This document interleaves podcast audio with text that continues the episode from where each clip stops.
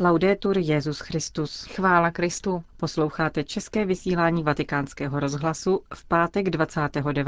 října.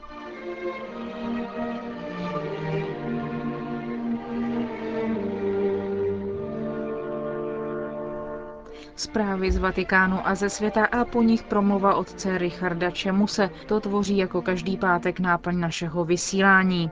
Pořadem vás provázejí Johana Bronková a Markéta Šindelářová.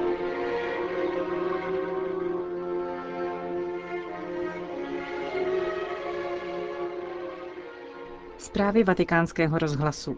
Vatikán. Benedikt XVI. dnes přijal na audienci účastníky kongresu pořádaného nadací Romano Guardini, která se věnuje duchovnímu a intelektuálnímu dědictví tohoto italsko-německého teologa. Jehož studentem v mládí byl i Josef Ratzinger.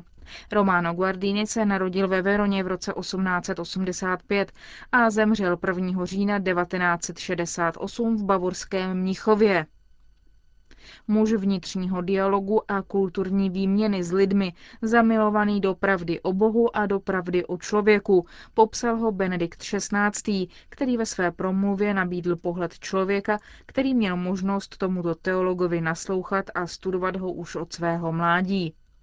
Nešlo mu o to znát cokoliv nebo hodně věcí, chtěl poznat pravdu o Bohu a o člověku a odhalit křesťanský pohled na svět. Tohle zaměření jeho učení nás mladé oslovilo. Nechtěli jsme poznat všechny názory, které existovaly uvnitř i mimo křesťanství. My jsme chtěli poznat to, co je.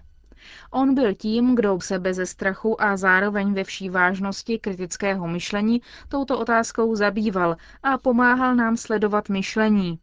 Pravda o Bohu není abstraktní a nás překračující, pokračoval Benedikt XVI., ale nachází se v živém a konkrétním, osobě Ježíše Krista. A ani ten nejschopnější člověk nechápe vždy to, co Bůh říká, proto potřebuje výměnu s druhými. A Guardini byl mužem dialogu, ocenil papež a vyzdvihl také Guardiniho pedagogické schopnosti při práci s mladými, jejíž ideály o sebeurčení, zodpovědnosti a vnitřní upřímnosti očišťoval a prohluboval. V oblasti liturgiky pak připomněl přínos tohoto teologa k znovu odhalení jednoty těla a duše. Liturgické jednání je vždy jednáním tělesným i duchovním. Vatikán. Benedikt XVI. navštíví Chorvatsko. Jak informoval předseda chorvatského episkopátu, pouť má proběhnout v první polovině příštího roku. Podrobnosti zatím nejsou známy. Jediným pevným bodem papežské cesty je návštěva záhřebu a modlitba u hrobu blahoslaveného Aloise Stepinace. Vatikán. Benedikt XVI. vyjádřil upřímnou soustrast argentinské prezidence Kristýně Kirchner k úmrtí jejího manžela a bývalého prezidenta Argentíny Nestora Kirchnera. Ten zemřel náhle ve středu ve věku 60 let. Papež ve svém telegramu ujistil celou rodinu zesnulého o svých modlitbách a o blízkosti celému argentinskému národu. Informoval o tom apoštolský nuncius v Buenos Aires, monsignor Bernardini. Veřejní činitelé Argentiny a jiných zemí, stejně tak jako obyčejní občané, mohli vzdát zesnulému bývalému prezidentovi poctu během včerejška v Casa Rosada. Řím. Je příliš povrchní domnívat se, že společná měna nebo výměna studentů v rámci projektu Erasmus vytvoří evropskou sounáležitost. Ta musí být založena na hlubším kulturním projektu, respektujícím různosti a schopným originální syntézy. Mluvil o tom včera předseda Papežské rady pro novou evangelizaci arcibiskup Rino Fisichella, který se zároveň věnuje pastoraci členů italského parlamentu. Z toho titulu se také včera zúčastnil v Římě setkání nadepsaného Křesťanská Evropa s otazníkem. Účastnili se ho politici levicové demokratické strany, včetně vedoucích jejich skupin ve sněmovně reprezentantů a v Senátu. Arcibiskup Fizikela mluvil o permanentní krizi doprovázené ztrátou společných hodnot našeho kontinentu a zříkáním se jeho křesťanských kořenů. Jak podotkl, bez křesťanství je Evropa nepochopitelná. Pro Evropu nemohou být všechna náboženství stejná, zdůraznil předseda Nové papežské rady. Vyvážený vztah rozumu a víry, typický pro křesťanství, které nikdy nepohrdalo rozumem, budeme v jiných náboženstvích hledat obtížně, řekl arcibiskup Fizikella. Druhým referentem včerejšího setkání nad tématem křesťanské Evropy byl bývalý italský premiér Massimo D'Alema. Tento někdejší exponent již neexistující komunistické strany Itálie přiznal, že jeho země církev stále potřebuje.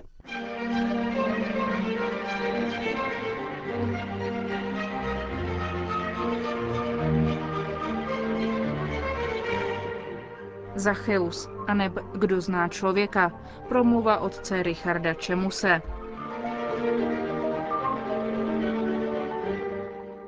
Znám ho. Je to pěkný darebák. Pomyslel si asi lec kdo, když viděl slezat Zachea z fíkovníku. A taky se asi podivil tomu, že zrovna k němu, vrchnímu celníkovi, se Ježíš obrací slovy pojď rychle dolů, dnes musím zůstat v tvém domě.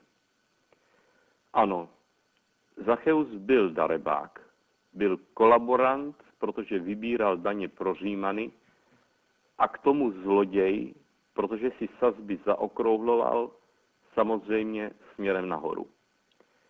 Sám to konec konců přiznává, když před Ježíšem prohlásí, polovinu svého jmění, pane, dám chudým, a jestliže jsem někoho o něco ošidil, nahradím mu to čtyřnásobně. Co přimělo Zachea se kát a slibovat nápravu? Nikdo ho k tomu přece nevyzval, nenutil, nikdo zvenčí nedělal na něj nátlak. A přesto ho něco vnitřně hnalo, a to tak silně, že se rozhodl víc pravdou ven. Možná jsme to už taky zažili. Jsou lidé, kteří jsou tak pravdiví, že člověka to v jejich přítomnosti přímo nutká výjít ze zákrytu. V jejich blízkosti si totiž teprve uvědomíme, že tak úplně pravdiví nejsme, že taky tak trochu klameme, šidíme a zaokrouhlujeme. A chceme to napravit. Tak rizím člověkem byl pro mne otec Tomáš Špidlík. Nemusel vůbec nic říkat a přesto jeho pouhá přítomnost zbudila u tolika lidí přání, Otče, mohu se u vás vyspovídat? Jeho vlídnost dodávala odvahu svléct ze sebe starého člověka a dát prostor novému člověku, který se pod jeho pohledem probouzel a chtěl ze skořátky ven. Co to bylo za kouzlo? Žádné kouzlo, nýbrž kardiognozia, vhled do srdcí. Je to dar Ducha Svatého, který vždy kvalifikoval duchovního otce neboli starce. Kardiognozia není trik, jak se vetřít do osobní sféry druhého a oloupit ho o jeho tajemství. Není to ani detektor lži, který odhaluje druhého jako pachatele, ačkoliv se nepřiznal. Vidět do srdce druhého znamená naopak přikrýt jeho obnažené rány, ujistit ho, že rozhodující nejsou jeho vnější skutky, ale to, jaký je před Bohem, který nehledí na vnějšek, ale do srdce člověka. Vidět do druhého znamená ubezpečit ho, že hřích v něm nezničil boží obraz. Zlý čin zůstane vždy něčím vnějším, zatímco uvnitř má každý člověk hříchem nedotčené místo srdce. Srdce je ve své bezedné hloubce místem setkání člověka s Bohem. A do tohoto božího místa v člověku se odpůrce nedostane. Boris Vyšeslavcev mohl proto říci, že srdce nemůže zřešit. Ježíš svou vlídnou přítomností umožnil Zacheovi vstoupit do kontaktu sám se sebou a tuto zaslíbenou panenskou zem v sobě objevit. Uslyšel tam hlas vlastního svědomí, před kterým utíkal. Poslechl cit vlastního srdce, které ignoroval a smířil se s Bohem, kterého v Kristu poznal jako milovníka lidí. Stal se opět tím, čím ve své hloubi byl, božím dítětem.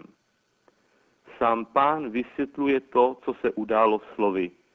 Dnes přišlo do tohoto domu spasení, vždyť je to také syn Abrahamův, neboť syn člověka přišel, aby hledal a spasil, co zahynulo.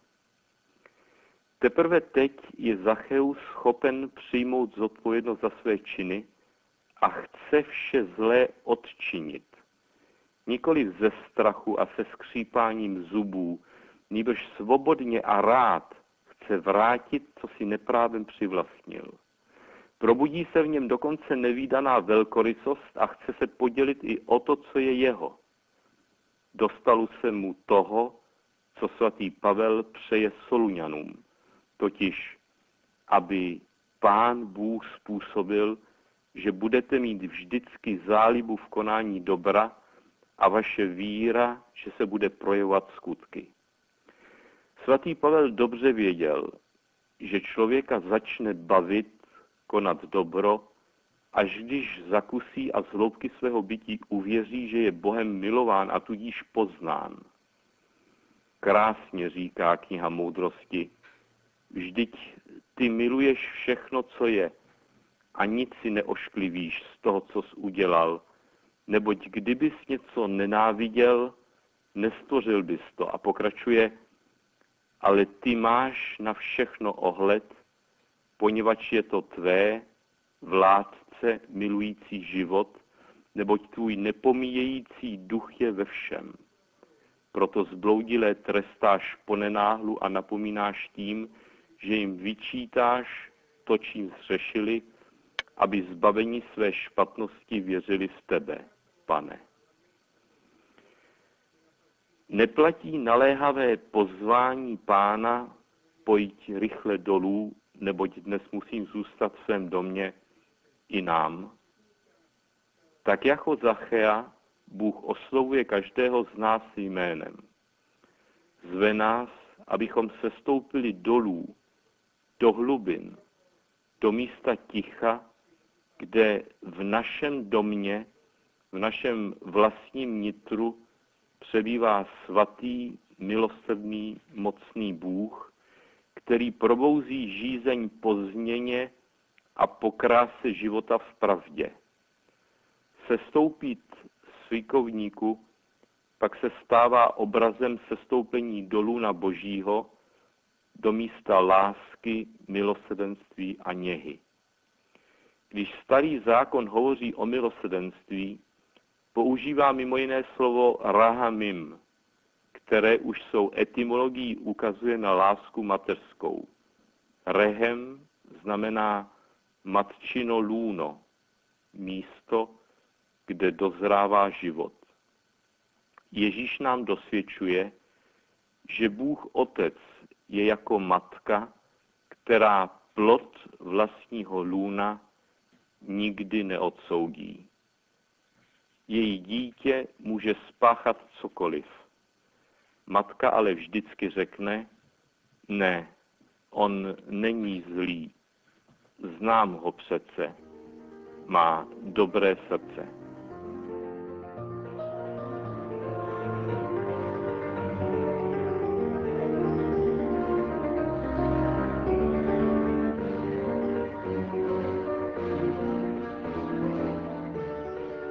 Promluvou otce Richarda se končíme české vysílání vatikánského rozhlasu. Chvála Kristu. Laudetur Jezus Christus.